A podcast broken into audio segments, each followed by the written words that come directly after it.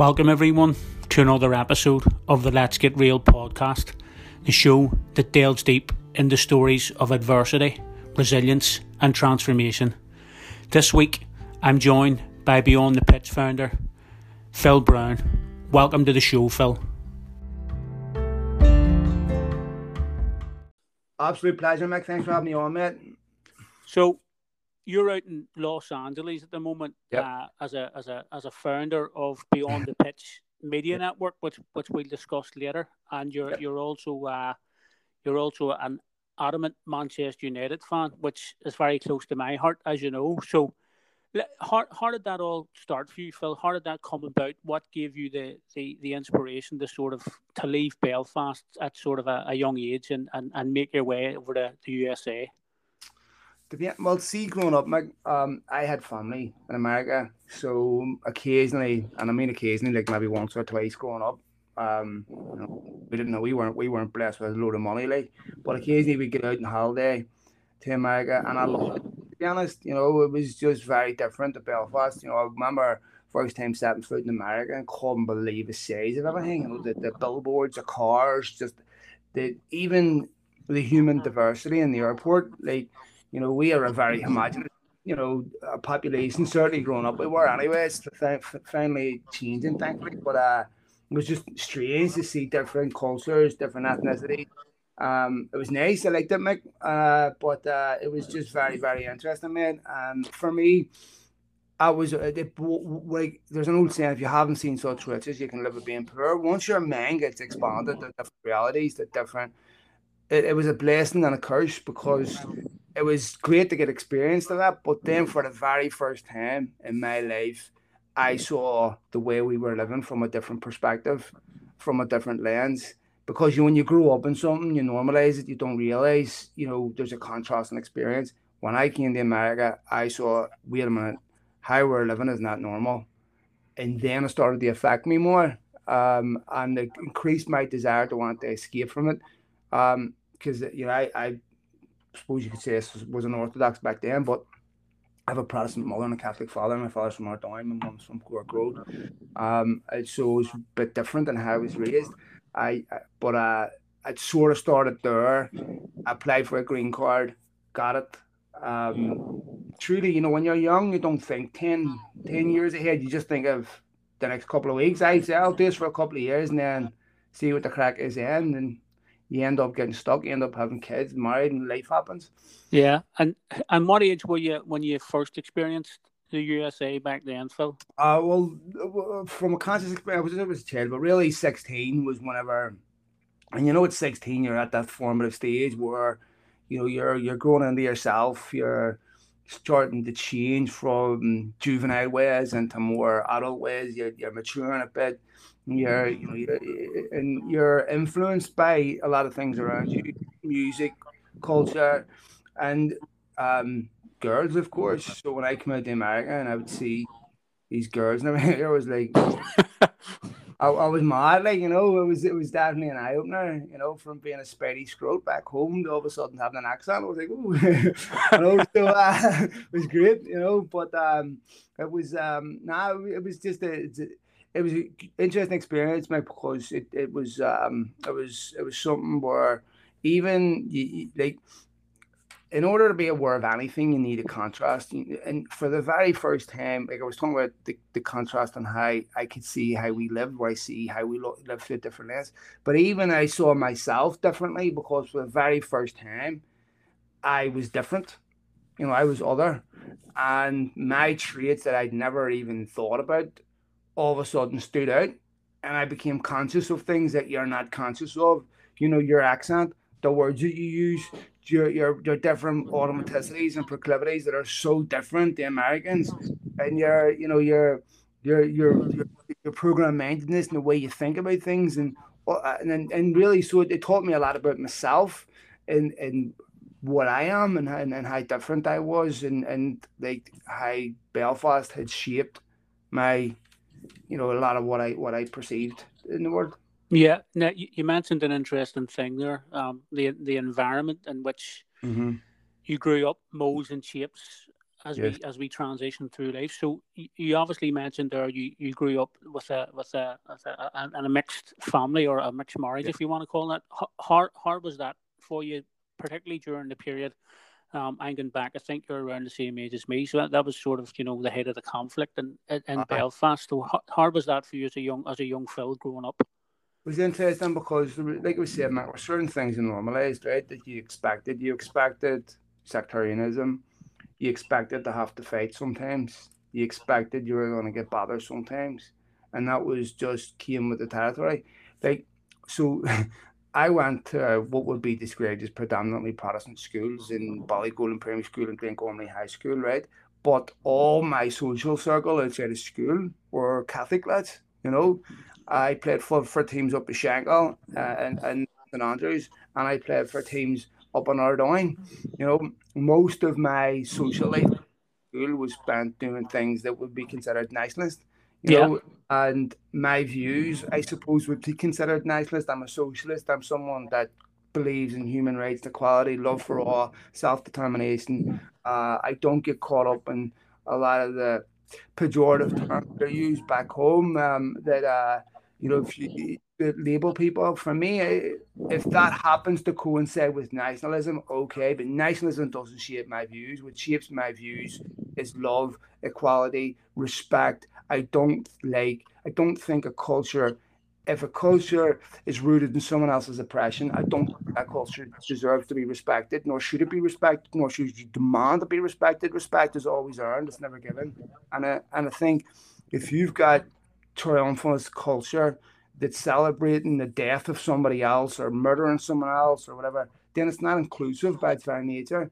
And, and I know unionist culture rightfully gets singled out in this, but there's also some of this nationalist culture too, you know, with a lot of the music and all that there. Look, I I, I am totally on board and like like I, I love Irish music, but there has to be some intellectual honesty here about um, how we celebrate our culture. No question, unionism has a serious problem um, with a lot of the uh, displays of its culture and what it actually says about them, um, and, and how pernicious that is. So I think that um, that's sad because really what it says to me, Mike, is we're losing another young generation to mindless um, sectarianism when their potential is enormous. There, I mean, there has to be more to life than getting up every day and hating tags or hating prods. Like there's just got to be more to it than that. You know, like at some point, where's your intellectual yearning to go to other cultures, other countries, and learn about the world rather than you know this myopic nonsense. And uh, when and, and now that I live here, like I say, and I see it from that lens, that perspective, I look at it and I just find it so unbelievably tragic because the potential of that place is enormous. Is the vast majority of people are amazing, but um, they're let down by their politicians. However, on a, on, on a plus side, I do think with the demographic shift, you shift, you are seeing a change in the body politic, and I think that we will see that reflected in politics. Yeah, f- fingers crossed, Phil, because obviously okay. the, the, the, politics of division is, is still rife um, over, yes, over, in, over here at the moment, and that, that's I mean that's a conversation for another day or a whole other or a, or a whole other podcast. I, I just hate the dividing lines, Mike, because yeah. at the end of the day, you know, vast majority of human beings want the same thing, right? We all want peace, prosperity, you know, a little, a little bit of comfort. And, and see at the end of the day, Mike, when you look at politics, mate, sort of do this just really quick. Politics is is is car salesman, right? They appeal to your emotions, so you abandon logic, right? And anyone knows that anyone who does anything on on emotion abandons logic. This is shown like there's even laws against this with buyer's remorse. When someone goes in and buys a car, they a, a skilled salesman or woman will make sure that you identify with that particular item, that you see your status improving, you see uh, your your physical attraction improving and your ego improving, and people buy that. And then when all that wears off, and they go, "What have I done?" So you know you see this all the time. See politicians turn around to people say, oh, well, we're going to deport all the immigrants, they're taking all your jobs. And they avert their gaze away from the fact that they're passing legislation that deliberately is against their interests and the same people are asking to vote for them, but because they've had them hooked on an emotive issue, they avert their gaze away. This is what politicians do. And it's really, really sad. Yeah, I, I, I agree We totally, Phil. And as I say, there's a there's still a large part of of uh, manipulation, coercion, and skullduggery that's rife, um, particularly in our politics. I can't really comment on, on the on the American politics because I'm not as close to it or I don't follow it. Well, but this is why peace is a threat. Yep. Because when you don't have people hating each other, right, and they don't, they aren't upon logic, and there's in peace. This is why they always refer back to they hate you. They're the biggest threat because what these politicians know two things. One, if you're not going to vote for me, you're going to vote for me as a vote against the other side. Yeah. Right? We need your vote anyway.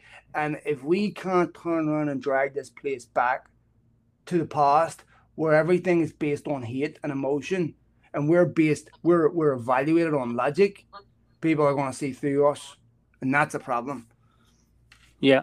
I, I agree. I agree totally with Phil. And it's, and it's, and as I say, there's there's still serious problems um, when you scratch beneath the surface in, in our local politics here. Um, it is a it is a what's the best word I'm looking for? It it's it's a marriage built on a utopia that doesn't exist.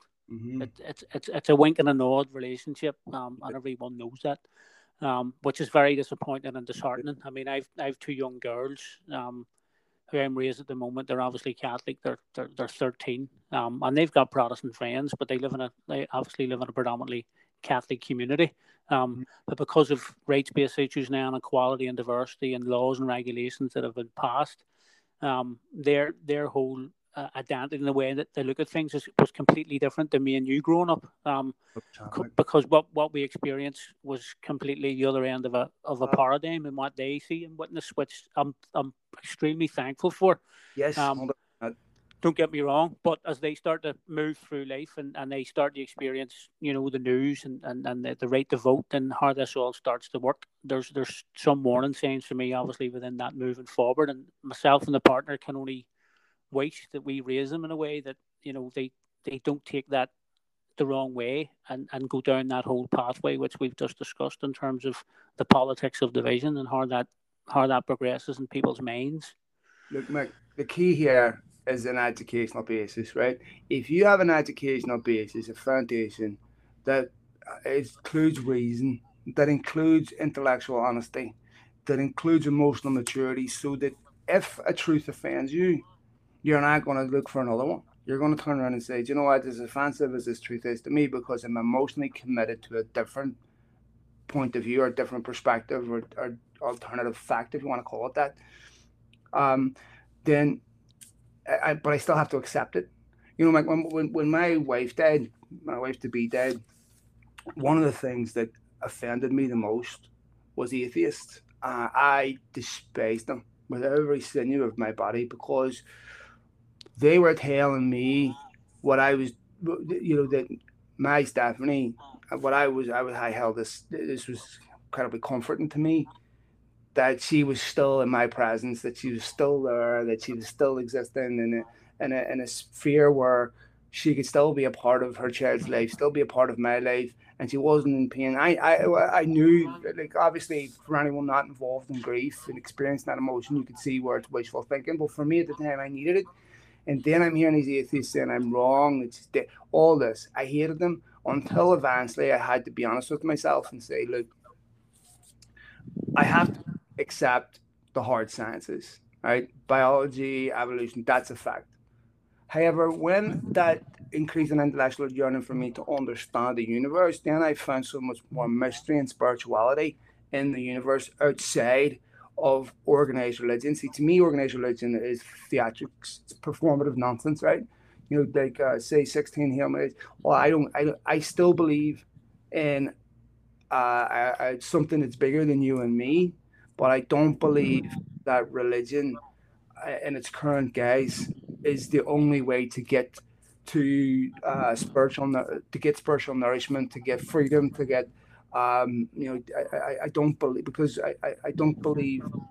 I think it's been a very nefarious, and I think it's a constant game of one-upmanship where we are we're more woke than our God's better than your God, and then of course results in wars.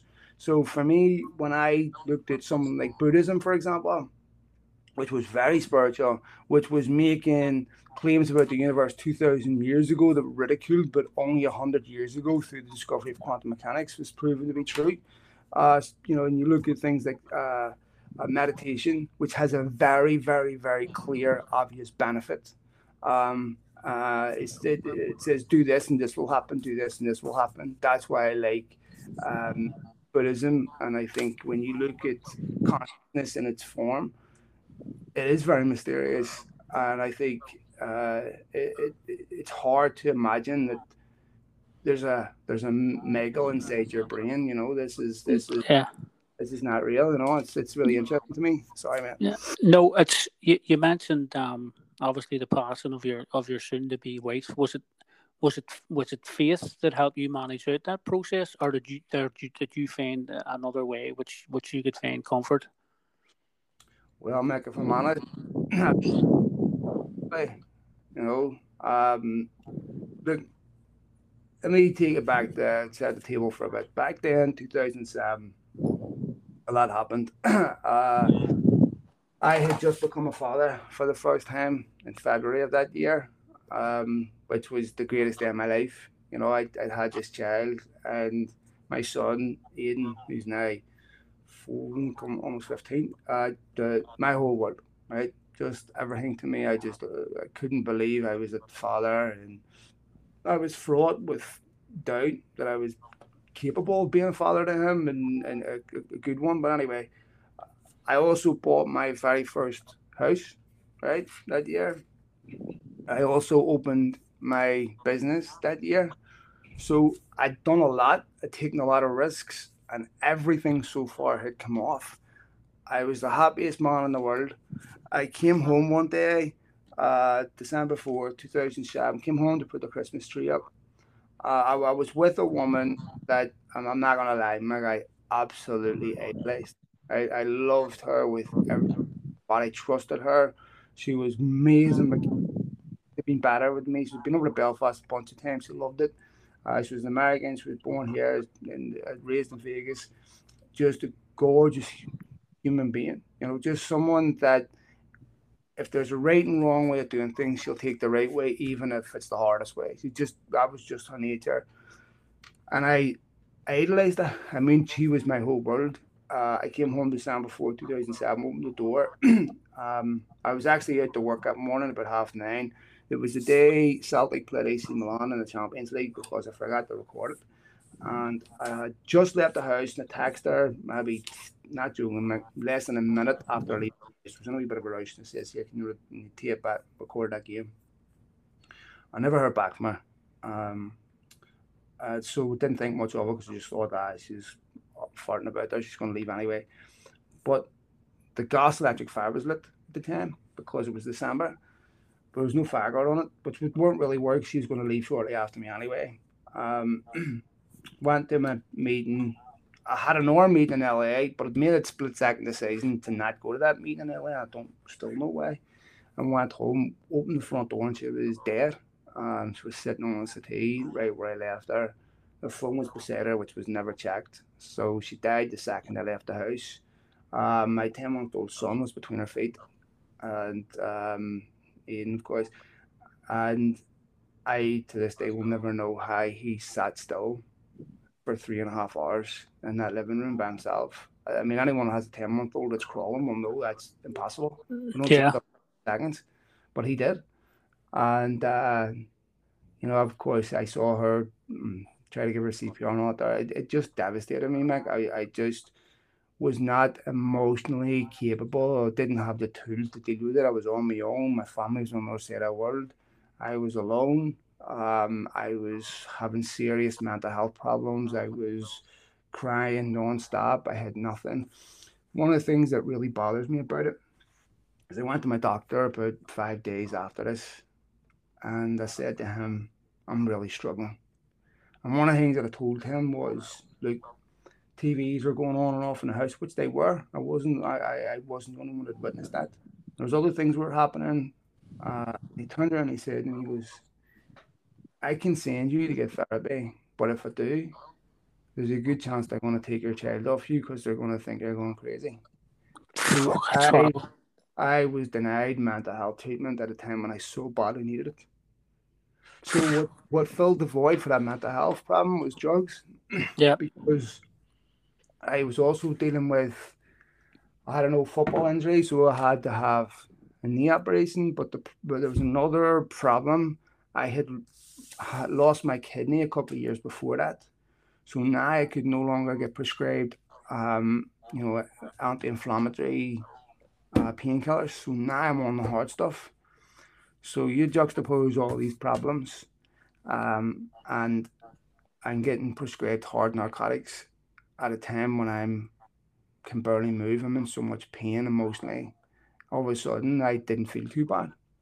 And then there's the seed of addiction song. Now, there's a lot of people out there who would like to put me in jail and prison because I'm an addict, because yep. I did that, who think that I failed morally somehow and I owe society something and I should go to prison for that. I didn't want to be an addict. I didn't ask to be. I, I love drugs my vast majority of my life. Um, it just happened. And then, I, and what one of the things that did for me is it changed my view on drugs and drug addicts and people who, because I used to have a very pejorative view of them, like it wasn't nice. But then when I realized why people become addicts, the vast majority of people become addicts because they're self-medicating pain, simple as that, and they don't have an outlet for it. And we're living in an increasingly materialistic society that's telling us we're unhappy, we're unhappy, we need to buy more stuff to be happy. And it's just not possible to buy enough stuff to be happy. And, uh, you know, we're increasingly commoditized, we're increasingly used as robots, and our, our humanity is continuously being denied. And this is turning people uh, you know, people people are doing a job they hate for someone they don't like, and they're depressed, and of course they take a, a substance to temporarily alleviate that suffering. Well, I did the same.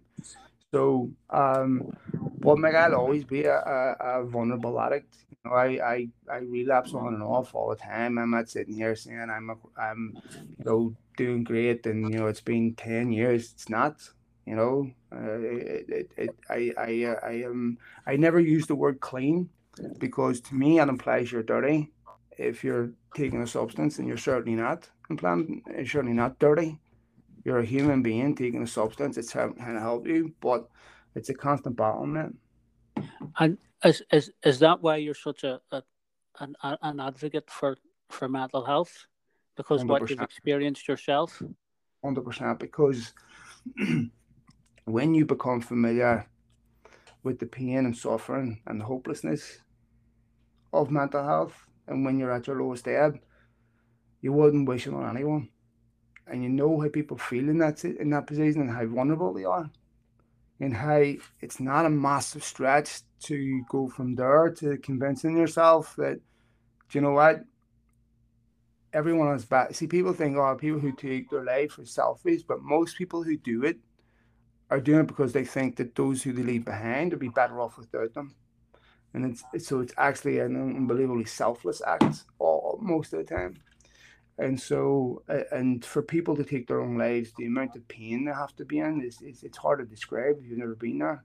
So, um, so yes, I'm a massive advocate for it uh, because I was humbled by it myself and still humbled by it. I mean, I'm, I'm will forever be battling this, and I have nothing but love and empathy for anyone who goes through it.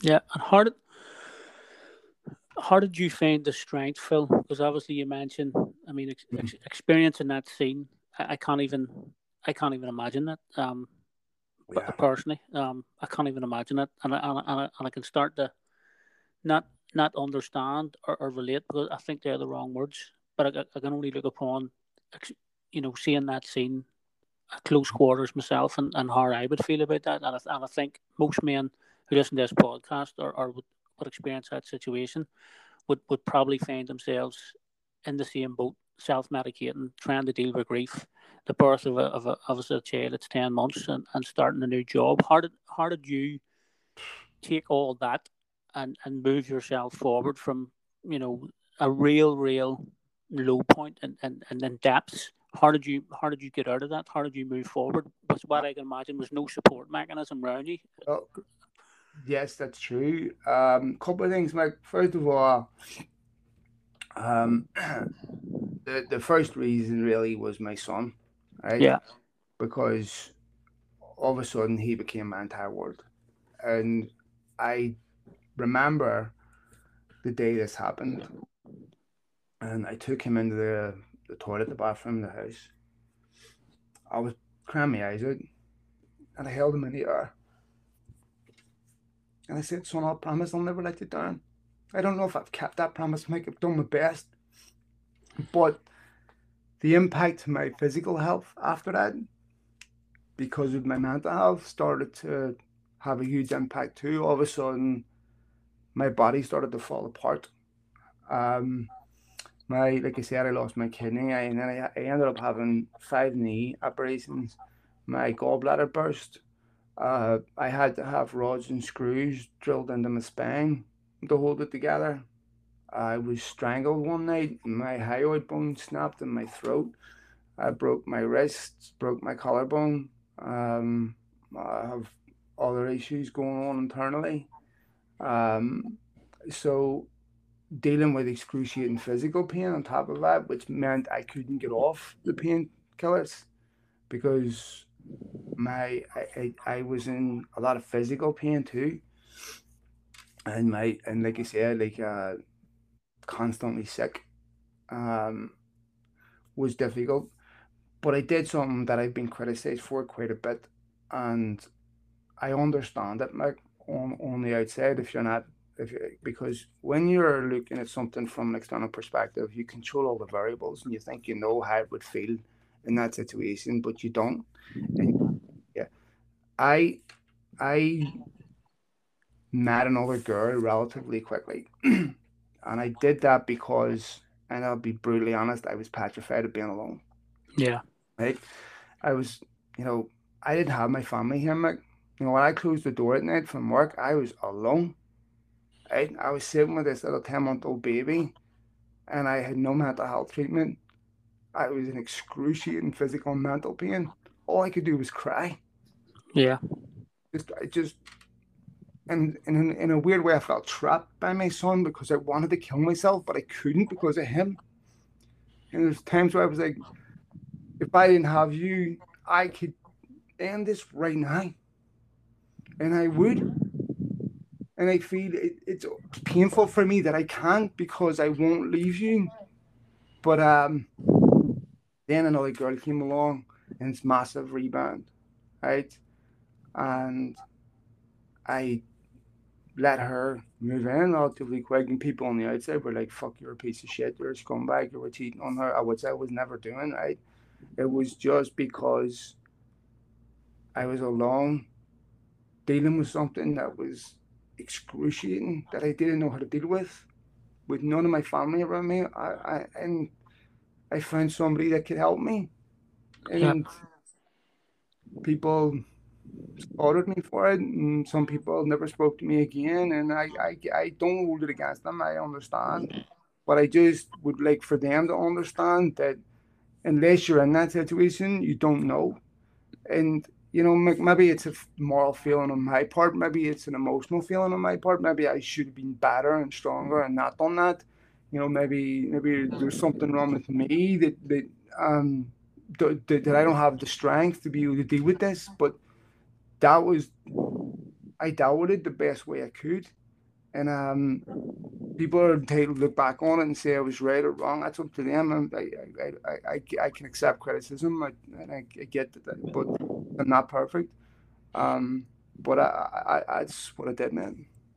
Well, this was the first time I've I've heard this, Phil, obviously, and I, I mean, it's it's made me a bit emotional. It's it's it's uh, I think it's it's quite profound. Some some of the, the words and and the experiences and, and how you've how you've managed that. Um, I mean, I I'll hold my hands up. Um, and I I don't pass judgment on anybody. Um, because people have a lot of things going on in their life, which a lot of people are not aware of, or they don't want to become aware of. They're happy to sit in the sidelines and, and have opinions and pass judgments, and that's that's life. You always but, get people. That's part of life, Mick. Yeah.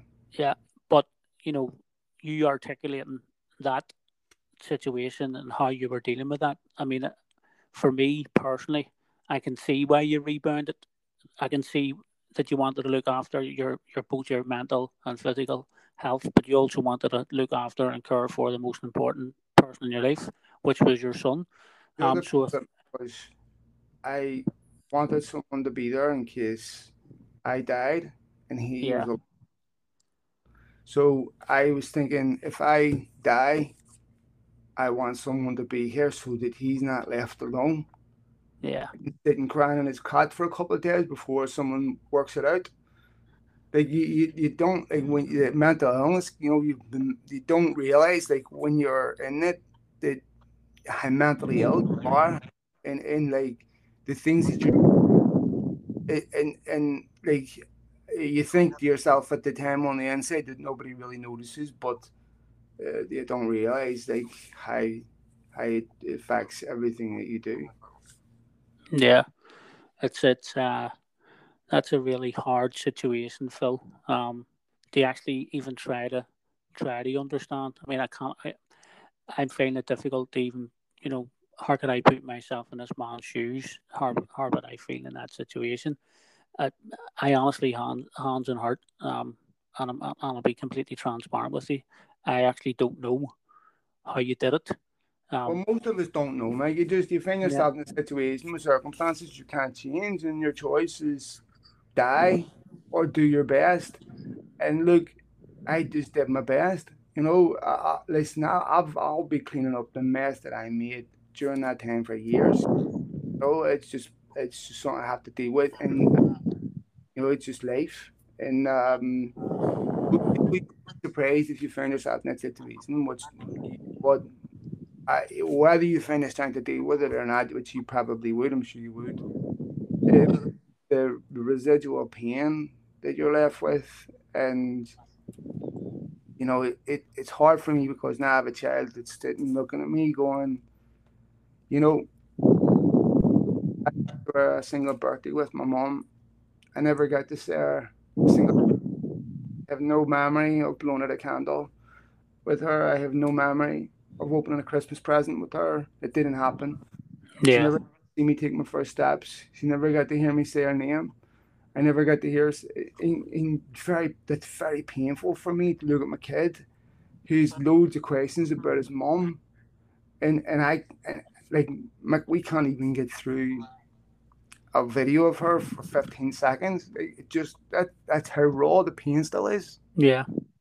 Yeah. And uh, when I try to bury it, I see it in my son. I see it in his eyes, and the tragedy just continues because he got robbed the most, really, of this. And um, you know, as painful as it is for me, I have answered questions he will never have, and and so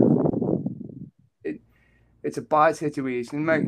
And you know, it just is some place like people mean so much more than anything material, you know. And so it's just hard, mate. You dig, you dig deep. There's loads of people going through stuff, and I, I'm lucky. Like you have your own story, and it's all relative. It all depends on the pain that it causes you and how it impacts your life. It doesn't matter what the severity of the event. What matters is how does it affect you, and how does it affect your daily life. If something as simple as losing your wallet produces as much pain for you as what I went through, then it's as relative because it really just depends on its impact on you, not the severity of the event. And and that's why we shouldn't judge people, you know, um, about that's it. You know, you're grieving over your dog. Well, it doesn't matter. It matters how it affects people. That's not. It's not. It doesn't matter what the severity of the event. And and so it's just about having empathy and love for other people and stop looking through a cynical lens to judge others because most of us are just doing the best we can. Mate. Yeah, I'll agree with you there, Phil. So you you mentioned there 2007 and you started the new job and obviously all the, mm. all that that pain you went through. Is, is this when when your podcast started to take shape? Was it was was this when Talk Sport started to come around? Tell tell me about that journey. No, so basically about 2000, it's about 2009, 10. um, so it was about a year and a half after I created the podcast And to be honest, it was right whenever podcasts were just starting to, you know, to be a thing and to be a fad. So it wasn't massive back then in terms of like it is now, where everyone has a podcast. Um, and we just said, look, let's just have a, the, the the guy that I was doing it with at the time. Um, uh, he uh, we, we started this as a creative outlet for what we were doing. It was just something that we enjoyed. It wasn't anything we did with any desire to, you know what, we're going to use this to achieve fame or notoriety or money. Like people who start podcasts do who do that or just have no idea that that's never going to happen. Like it's probably one of the worst platforms you ever want to use to achieve fame and notoriety because most people listen to podcasts are people our age walking their dogs or at the gym. It's not young kids. Yeah, so, I agree with you there. yeah. So anyway, um, so so we we started as a creative outlet, and then you know a bit of, a bit of Belfast Blag, you know, spoofed my way We bit. I was emailing football clubs, Man United, Juventus, whatever, and and just saying here, listen, we're on this massive radio show in Los Angeles. I doubted five listeners. Brilliant. and and most of them didn't reply, but maybe if I sent out 20 emails and got one reply, that's all I needed. Yeah. You know? And the first big interview, I suppose, that I got was Henrik Larsson. And uh, so I sent it off to his club. I think it was a Helsingborg or something to him. And uh, I'll never forget. Sent it, got up the next day, I looked at my phone in bed.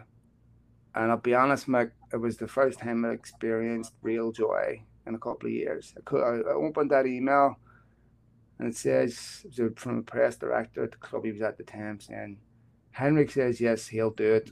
Here's his phone number, give him a ring. Now I must have read that email a thousand times and said to myself, Did this guy just send me Henrik Larsson's phone number? And I text Henrik Larsson and he texted me back and I fell off my chair. Now. I can't believe it. it. Did. It, was, it, it, was just it was taking a step at a different world that I didn't think I could ever do. Yeah. Uh, the audio quality of the interview was absolutely atrocious, right? But that's okay, you know, because you need to make mistakes. Yeah. So, but what it helped do is help build this momentum. So we and confidence, and we started reaching out to everyone. And and I couldn't believe it. Like we were getting unbelievable interviews um, with with the highest people in the game. We were exploiting the fact that we were in LA because people we knew the football European football wanted into the American market. They didn't really know how to do it at the time. Now it's saturated. Now they, they don't need people like me. But um, but back then they were you know okay LA. But I could have been sitting in North Belfast. It really didn't matter. I was sitting behind a computer. It was, the LA was no other relevance to them. They where I was really didn't make any difference. I just used that as a selling tool. Yeah. Uh, um, so just just to build momentum. We started getting people, and eventually you build relationships with people, and those people move around. It's, you know, one, one you're dealing with a press director at Man City, now he's going to Spurs, and you're getting interviews with Spurs players, you're getting interviews with this, and just like that. And for me, like you were saying, I'm a big United fan, so that was my goal. Was I want to get in this football club, right? And at the time, David Gill was running and, and Ferguson, and I guessed David Gill's email through the format of Unity. email. Right. And I thought, there's no way it's this easy. There's no way I'm going to be able to email David Gill, David that Gill at Man United, and they're going to, and it's going to get through. But it did. And I've used that trick many a time. oh, he responded to me. And um, it wasn't particularly pleasant, like, uh, but nonetheless, I started about a dialogue, right? And um, maybe four out of five emails I'd ignore. um, he was my best friend. I don't think I was his, uh, but uh, but anyway, um, I I would just persevere, and eventually they started giving me wee crumbs. Uh, at the time, the communications director was a guy called Phil Townsend, who is now head of UEFA communications director. That's and uh, him and I developed a really like we we talk probably two three times a week on WhatsApp, and uh, we developed a really, really, really close relationship. Now that's a man I learned a lot from yeah. professionally. Because one of the things I learned from Phil T was you never put anything in writing. You aren't okay with putting with seeing in the front page in the New York Times. So Phil, I could have a conversation with Phil on the phone, and he would tell me something completely different than what he put in writing. And I learned a lot from him, and he gave me access. We became really good friends. He helped mentor mentored me a bit on certain things. Don't do this, don't say that, don't do that. I learned a lot from him on how to do this right. And uh, he got he when he left a couple of years ago was replaced by a guy called Charlie Brooks, and I'm honestly my uh, privileged to say that Charlie's a very good friend of mine, and I talk to Charlie probably three four times a week, and Manchester United are truly unbelievably good to me, despite the fact that I'm a massive vocal critic of the Glazers, and, and I know that I will not be used um, as an outlet if they're give, good to me. You know, but if a pro quo, I'll, I'll give them good coverage. It doesn't work like that, you know. Um, so I'm, you know, I, I, we don't always agree on everything. They they argue with me sometimes. That's part of life, but um, but they've given me unbelievable access. They give me interviews with the biggest people at the football club. They're kind to me. They're good to me. I'm very fortunate through that relationship. It provokes a lot of jealousy. I, I occasionally get sent stuff from United from other people that contact them, people who claim to be a friend of mine, by the way, and are asking me to go on their podcast and what have you. Complaining to United that I get access and you know saying things that aren't very nice. That's the business. You have to accept that. Yeah. So, so like, I'm proud of it. You know, it's it's I've get into boxing. Lucky enough, I got really accepted. You know, one of my closest friends in the whole world is Carl Frampton, and that man has done more for me mentally. Truthfully, Mike, when I talk about mental health warriors, um, what Carl Frampton has done for me that has never actually made the press is unbelievable. That man is my hero. Like I'm a bit old for heroes. I actually have a tattoo of him on my back and it's a bit sad. Oh, you know, I'm grown man, getting another grown man. But I mm. just, even if he never fought, what he has done for me personally, I, I, I can never even. I could tell. I could sit here for hours and never believe me. Yeah, and it, it, it was it was great to have someone like that sort of behind the scenes and and you know, sort of watching Carl's interviews and and and the way he talks, he's an extremely humble, and I don't think, as you mentioned, stuff like that, he's probably helped numerous people, probably hundreds. Oh, I know people, for a fact and, he that, has. and that'll never come out. That and, and then he never wanted to come out, and oh, he no. never and never want to promote it. Mick, I know people personally that he's done it for. He never talk about. Look, just to, to give you a quick story on this, right? I went to watch his Leo Santa Cruz one fight in New York. Now at this stage, occasionally we were swapping direct messages on on um, Twitter, but he didn't know who I was really, and really had very little interest. Now I grew up he grew up about a mile away from me, right? So we had a lot of we had we knew a lot of the same people. Um, but anyway, I was I, I loved them. Like first of all, you know what it's like. You get someone from home, right? We're coming coming from Belfast. We're used to supporting other countries' athletes because you know it's just the way it is. You know, we come from a small place. You know, so the best player in the world is usually Argentinian or Brazilian or something. We more, but every once in a while we get one of our own, and it means so much to you because it's metaphorical of your own life. You see young kids from North Belfast up there taking on the world. It it, it inspires you, inspires you in, in a lot of ways because you know it's like that that's that's us on the world stage. You know, and, uh, like I I went to his fight that day. And I'm a massive boxing fan, and I remember 27 out of 28 journalists said he would lose now, Carl had a lot of respect, but Santa Cruz was considered a, a phenomenal fighter. I'd been to a bunch of his fights before that, and to be honest, I desperately wanted Carl to win, but I didn't think he would. And now I thought it'd be close, but I, I just thought Santa Cruz would it. And I remember being in that arena when it's still even emotional for me today. Didn't win the race that he won. I sat in that arena, mate I didn't cheer like everyone else. I cried my eyes out. Yeah. Because it was like a big emotional release. And for the first time in a long time, I felt happiness and pride. And uh, it was very important to me in my own life. and then it was after the second fight, we started to get to know each other a bit more. But one day I was sitting there, I was sitting in the house. I was at a very, very, very low point very low point, one one of my worst. And uh, we had swapped messages on direct on Twitter, but the day before. And you know why when someone messages you on WhatsApp, it shows you their name, their contact name. Yeah. Right? I didn't have Carl's number on my phone, so I didn't, and it popped up Carl Frampton, and I'm not joking, man. I nearly fell out of my chair. I couldn't. I said, "The Carl Frampton messaging me," and I opened it. It was this big long message about, "I'm here for you. I'll always be here for you." I I I, I can't even get through it, and I'm telling you, mate. Then he kept every promise he made to me. Every promise and I don't care if it's two in the morning. He rings me back 10 minutes later.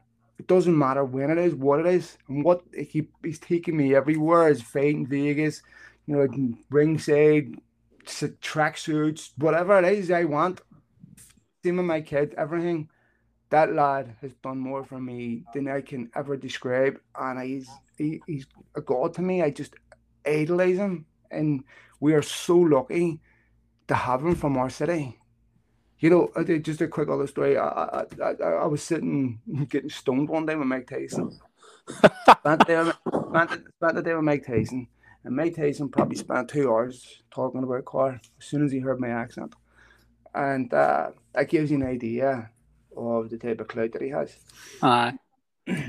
and the res- and the respect and and the, and the reverie he's held in, yeah, and and brilliant insight, Phil, and brilliant stories, and uh, you know, that work he's doing behind the scenes, which mm-hmm. will, in the most part, go unnoticed. I think that I think that's what makes the man, and you can hear it when he talks on TV how humble he is. He's, he's never forgot his roots. Um, even when he made it to the two-time world champion and he was traveling all around the world, he was very grounded when he was talking, and he always always had a lot of time for people from Belfast and, and his fan base. But that's the way we expect us all to be, man. You know, like one of one of the things I love about from home, right? see if I come home, doesn't matter whether I'm skint or loaded, they expect the same.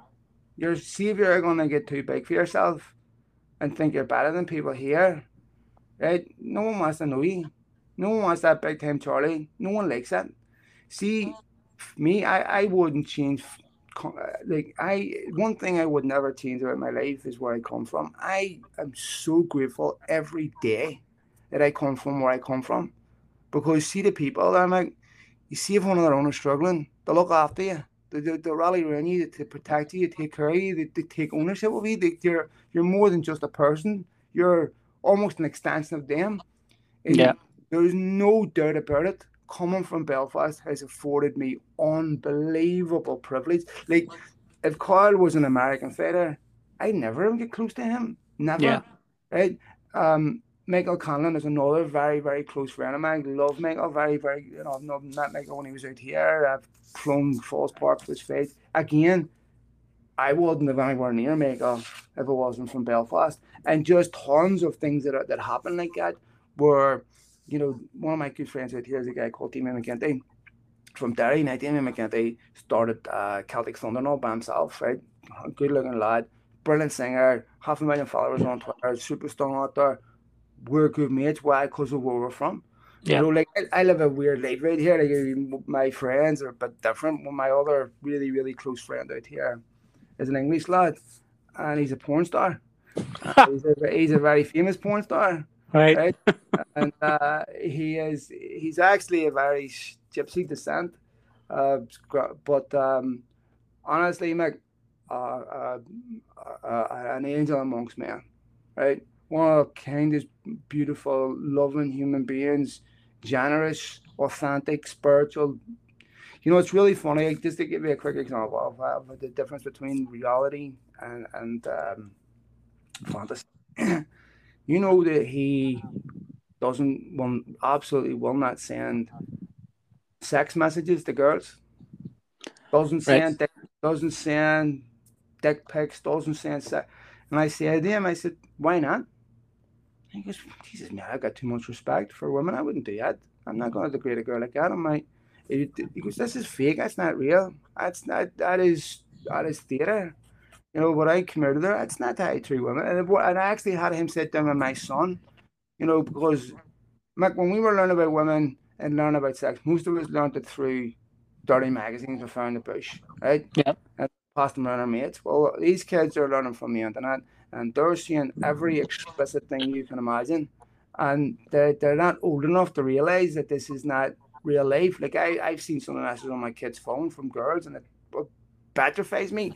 Well, I had Danny sit him down and talk to him and say, Aiden, son, listen, this is not real life. Don't do this, don't do this, don't do this. Him and I, you know, he's, just a, very, we're very close mate. And uh, funny enough, his other best mate is is from the Falls, uh, Sean McCarthy. Uh, lives out here too.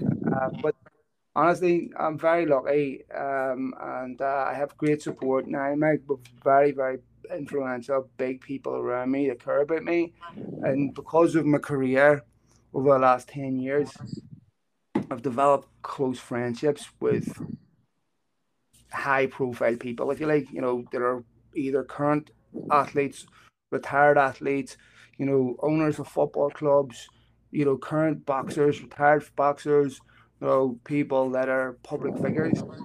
You know, I'm yeah. very, very lucky because they are very good to me. It, it's it, I'm so pleased to hear you've got a bit of a a bit of a support network around you, Phil, both on both sides of the Atlantic, which is brilliant. Now I know you're I know you're sort of pressed for time, so no, I've you're all right. Couple... I'm, I'm okay. Man, see, just just on that, I want sorry to keep interrupting you because it's a really important point as much as I love the support I have around me out here and the great people and all that there, the support that means the most to me in the whole world is the people from home. Yeah. And I get a direct message from somebody, I don't even know them. And I get this happens a lot from people from Belfast or whatever, saying things like, Here, mate, uh, I didn't know you when you lived here. I'm 23 or 24 or whatever oh, listen to your content. I think it's first class. I think it's brilliant. Great to see, you know, one of our own out there. I'm going to start my own podcast. You know, and to me, to be inspiring the young kids from home, Jesus Christ, that to be on my wildest imagination. And to see these kids, some of them are struggling, some of them are older, some of them are our age, some of them, it, it, like that to me means so much to me because they're like coming from Belfast that's my identity. My, right, see, being out here, I'm not a man. I'm not a human. I'm Irish. Right? Yep. I'm a constant ambassador for where we come from in our city and our country. And to me, there is nothing that I am prouder of in my life than our in our wee city, right? Because we've all, like yourself, Mike, and many others listening to this, many others don't know our, our generation, have had to deal with a lot in life, right? And and it really isn't until you get older and you see how you live and the choices that you make that you realize how profound that effect is. Because most people, oh, I just the fact you. I don't. I didn't see someone being murdered, so no, no, that's not true. Right? Yeah. It, it affects you in every decision that you make. It affects your self worth. It affects your self esteem. Because here's a lot of shame from because a lot of us when we grew up we didn't have anything, right? Yeah we had the bare minimum of basics, right? We all remember what it was like when your man came home a pair, pair of chip buddies that were, you know, fifth gear or something, you're scundered and all that there, right? But we all had that, right? We all, we all felt cat and all that there, right? Wearing, you know, clothes from Smithfield all that. That was part of life, right? But one of the things, some kids are more resilient than others. Some kids can deal with it. But for me, when I was a kid, man, dealing with that, I was ashamed. I felt inadequate. I felt like all the other kids around me, they had nice football boots and all that there, where I was just this wee peasant. I felt like I'm an imposter. I don't belong here. And that has carried, stay with me throughout my life. When I'm around opulence, I'm around people of success, I am really uncomfortable. I feel like I don't belong here. Now you put me in a you know working class home with a bunch of ordinary people that don't I, I feel okay in there because I don't feel threatened. I don't feel like I but my it's just it's it's a problem because it prohibits success. It, it it programs negative thinking. It programs you to expect disappointment rather than expect eh, success, and and it, it so it has a long effect on you um way in your adult life even if you don't know it. Yeah, I I agree with every a lot of things you said there. Phil, you were bring you were you were bringing me back when you said the chip buddies. I I uh-huh. I, re- I remember going out one day, and I think, I think it, I think it started working sort of part time on my uncle, and uh, the mom says to me, "You're you're working, so you can you can afford to buy your own ah. clothes and stuff." So, so, what I did was, I uh, I went out and bought a load of clobber, and uh, it was Christmas Eve, and didn't didn't buy the shoes. And my shoes, my trainers at that time had a big hole in them. I put a beer mat in, in, in the bottom of the of the sole. Oh. And I said during Christmas Eve, I've got all these clothes. And I says, I'm just waiting a new band of trainers. She says, I'm not band of trainers. So I landed out on Christmas Day full full fashion from head to toe, and these trainers with two beer mats in them. yeah, if, that, if that's not if, that, if that's not Belfast metaphorically, nothing is. You look a great from the ground from the ground up, but see, see the foundations. Oh, Listen, yeah. unbelievable. At the end of the day, you see out here, you have varying degrees of privilege, right? Where you can go into a classroom and you can have a kid where whose parents are multimillionaires, and you can have a kid whose parents are barely making. One thing about home is we were largely more or less the same social group, more or less. Right? Most, there wasn't any billionaires in our school or millionaires, but there was people with more than others, of course, and, and, and it didn't take a massive contrast to feel, you know, uh, to feel like um, I don't say worthless, but certainly for the factor of self-esteem. So you know, the vast majority of us were dealing with, you know, the the, the, the consequences of not just a, a, level above poverty. You know, yeah. so yeah. Uh, you know what I mean. So uh, there's no shame or and at the end of the day, you come from a lovely stock of people that we are humble. We aren't walking over the top of each other, cutting each other's throat you know, eh, eh, yes, there is uh, elements that in society there always will be, but the vast majority of us, you know, um, we eh, we realize we're all we're all more or less the same, and uh, I I tell you, Meg, I've, for whenever I've had difficulties in life, and I've looked for st- consistency, and I've looked for trust, and I've looked for people where I believe what's coming out of their mouth. It's always from come from home, always. Yeah, now, you, you mentioned an interesting thing there about obviously the, the, the athletes and the retired athletes and, and the personalities that you've been able to meet and, and people that you would call friends now. Who's who's the most memorable person that you've that you've sat down and interviewed? Who who's who's made you starstruck? Have you been starstruck? And who's that? Who was that? Um, he had a couple of interviews where I've fancy. I, I you know I would say my favorite was Tyson, Mike Tyson. Um, yeah. I spent the day with Mike Tyson. Um, down there, got stoned with him. I would together. I lie. Uh, yes, and um, we watched the fight together. It was Errol Spence and Shawn Porter, I think it was. Um, that was an unbelievable experience for me to be able to sit alone with Mike Tyson for hours, watch boxing, gets done. And one of the things that was profound about that, Mike, like Mike Tyson, it does not fit the caricature of what people paint him to be as this vicious animal. Mike Tyson, and I respect the fact that lots of people haven't forgiven him for his past. That's up to each and every one of us to decide if a human being is redeemable or not. And if so, that's that's up to you. Uh, he had we, we, we I, I mentioned to him about Alan Watts I says, you know, I, I had a deep struggle with grief and I had found a lot of comfort in Alan Watts. And I swear to God, see when I said it, the look on his face, he turned immediately and looked at me and said, You know who Alan Watts is? I says, Just do. Listen to his podcast, listen to his lectures. It's, it is, it is a niche audience, there's no doubt. And he says to me, That's all I listen to all day. I've never once run into anyone else that even knows who he is and we connected on that. See, he his his four year old daughter died when she wrapped a cord, a blind cord around her neck when she was on a treadmill, and uh, he is he has dealt been struggling with that a bit.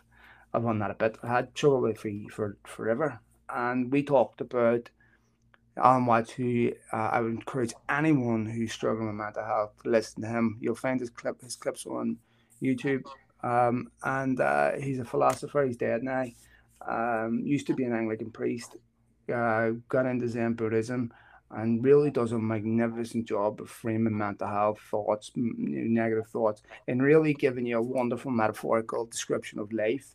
you know, I'll, I'll just summarize it quickly. You know, one of the things he talks about is when we're kids, when we're born, it's always carrot and stick. You know, it's here, kitty, kitty. You know, go to go to P one, go to P two, and then and you get ready, you go to P three, and then you, you, go to secondary school, and then you, you you're almost there, and then you go to college or tech, and then when after that, there you get a job, and you're almost there, and then you get a job, and you have to get a, a quota, and you have to meet that quota, and you get quota, and you're it's like you're always just around the corner from happiness and contentment and getting that thing that you've been programmed since you were a child to to pursue as if there's something there as if that you know if you look at how we're educated we're really educated to be obedient right yeah and so um, what what we're told is and drilled into is that the only definition of success is a good paying job with status which is a big reason why we have such ubiquitous mental illness right? Because that's not the case. Instead of encouraging kids to create creative endeavors, see, we've we've taken all that out, right? Uh, we basically sit down, repeat. If I read, if I've never been to Paris, and I read a book about Paris, have I learned anything? I would say no, because unless you know what it's like to experience Paris, you have there's a massive difference between an intellectual understanding and an experiential understanding. And human beings don't learn until they experience because we see if human beings learn from books, drink driving would have stopped 80 years ago. Everybody knows it's wrong. Yeah. Most won't stop it until they have a negative experience of it or something that is correctional, right? I, I like our judicial system is based on punitive measures, not rehabilitative members m- methods, which is why the recidivism rates are terrible. Maybe it satisfies some lust inside of us for vengeance, um, but it does nothing to help society or uh, to help people become rehabilitated. Uh, and it's unconscionable that we criminalize drug addiction, which is just uh, truly unconscionable that that happens. Uh, when in reality, it's a mental, it's a it's a health issue. But um, sorry sorry to get off track. Um, anyway, you know, uh, for me, uh, mate, um, our educational system is a problem because it doesn't teach each and every one of us. Like you take a look at male juvenile suicide, it's awful, right? You take a look uh, all the way through school, boys' graduation rates are terrible, right? And I'm not, I don't want to get into genders because both genders have male, female, whatever, or whatever gender you identify with has your unique problems. But boys are treated as defective girls in schools. Um, hence why the ADD, ADHD rates, ratio rates are disgraceful. Hence why um, most gold standard behavior in classroom is, is female because most teachers are female. Um, and any attempt to um, mask any any any any masculine trait that is considered toxic, which is a disgrace. Uh, uh, so you have this huge issue with young boys who don't go on to further education, who feel completely disillusioned. Uh, of course, what happens with women too, but for different reasons. So it's also unconscionable to me that our education system has not mandated mindfulness or some form of mental health uh, education when we look at how sick our society is. And when we train, hum- you're not training a, a human being to go out into the world and be successful if you are not paying attention to the mind. So I think our education has a lot to answer for. Very disappointing. And you know, we're still arguing about whether Catholics and Protestants should go to school, which is truly unbelievable to me. When in reality, the whole curriculum needs to be seriously looked at. Yeah, yeah, I agree with you. That's you only need to look at the the increase in, in, in medication and trying to numb pain for people that are experiencing anxiety and depression. Not not only from a from an ANI perspective, but globally, Phil. Um, yes. This year's a massive re-education required from local schooling right up. I think you mentioned our mindfulness and meditation. There's some schools that I know have started to break the mold and, and bring people in and, and, and do that as part of a practice and not around sort of mental health awareness week when you know most schools and activism and hashtags and, and, and social will drive the agenda. They're actually doing it sort of as, as a practice. Um, I, know a couple in particular have set up pubs and stuff around young people and well-being and and, and uh, mindfulness and and yeah. Meditation, which is which is greatly welcome, but not enough. Um, nowhere near enough. Now, I know you're uh, you've got you've, you've got a lunch meeting. Um, I've got to run here, Mick. But I'll tell you what, mate. I'm happy to do happy to follow up and do it again, yeah. So just want to let me know when it works. If you want me back, I'm happy to do it for you, big man. And, uh, thanks for having me on. Yes, I've one I've one question before you go, and I think all the all the United men will sort of be will be uh, painting painting on your answer. We've obviously brought in um, two two players that have, have added some real quality to the squad do you think that's going to make a difference in, in where we finish this season, or are we still one or two off? Uh, I had, Danny Higginbotham on my, on my show yesterday, and we were talking about uh, what Varane and Sancho will bring to United, what United will probably look like tactically next season, and what's realistic to expect from Solskjaer next season. Um, I still feel United are missing a defensive midfielder. I think when you look at the Euros, for example, he needs two best midfielders, Fernandes and Pogba. If you looked at the Portugal Germany game, Fernandes was dropped after that game, right, for uh, Paulinho. And I think there's a feeling that he leaves you exposed defensively. You know, then that's uh, uh, and Pogba was you were getting the best of the Pogba with Kanté in behind him. So I still feel that United need a proper world class defensive midfielder.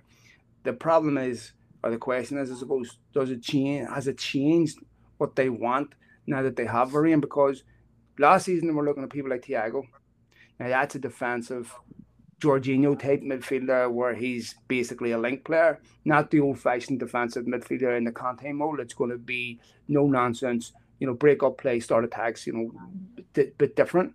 So uh, Varane is a ball playing centre back. Now United have that ball playing centre back. They've wanted him for a long time and uh, I think that may mean that they change their sides on the defensive midfielder. But from what I'm being told, mate, um, the United a third player will be difficult budgetary wise um, without one or two moving on. So I expect that United will focus on that.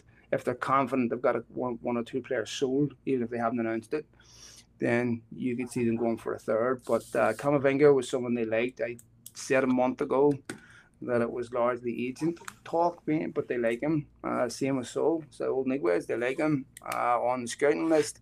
Nowhere near being a done deal. So I think uh, they'll look at the Pogba, Andreas, Lingard situation. If Pogba leaves, maybe Lingard decides, you know what, I'm going to stay because now I can see a, a place for me.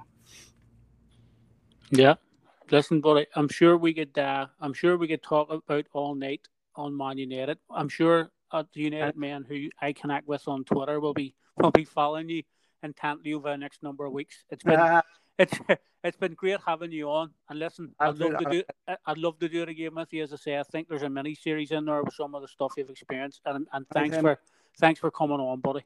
Nick, you have a number. You reach out to me anytime, and much love to all the people out there. It's listening to this. If you're struggling, you have someone in your family that's struggling, you're not alone. Um, loads of people out there going through difficult things. Uh, so please don't be hard on yourself thinking that uh, there's something wrong with you. There's not. Uh, there's really something wrong with our society, um, and it's not you. So uh, please, you're not alone. And uh, I wish you nothing but love and support. Uh, Mike, thanks for having me on, mate. Same to you, Phil. And enjoy the rest of your day. Thank you. Here's Big All best, Mike. Bye.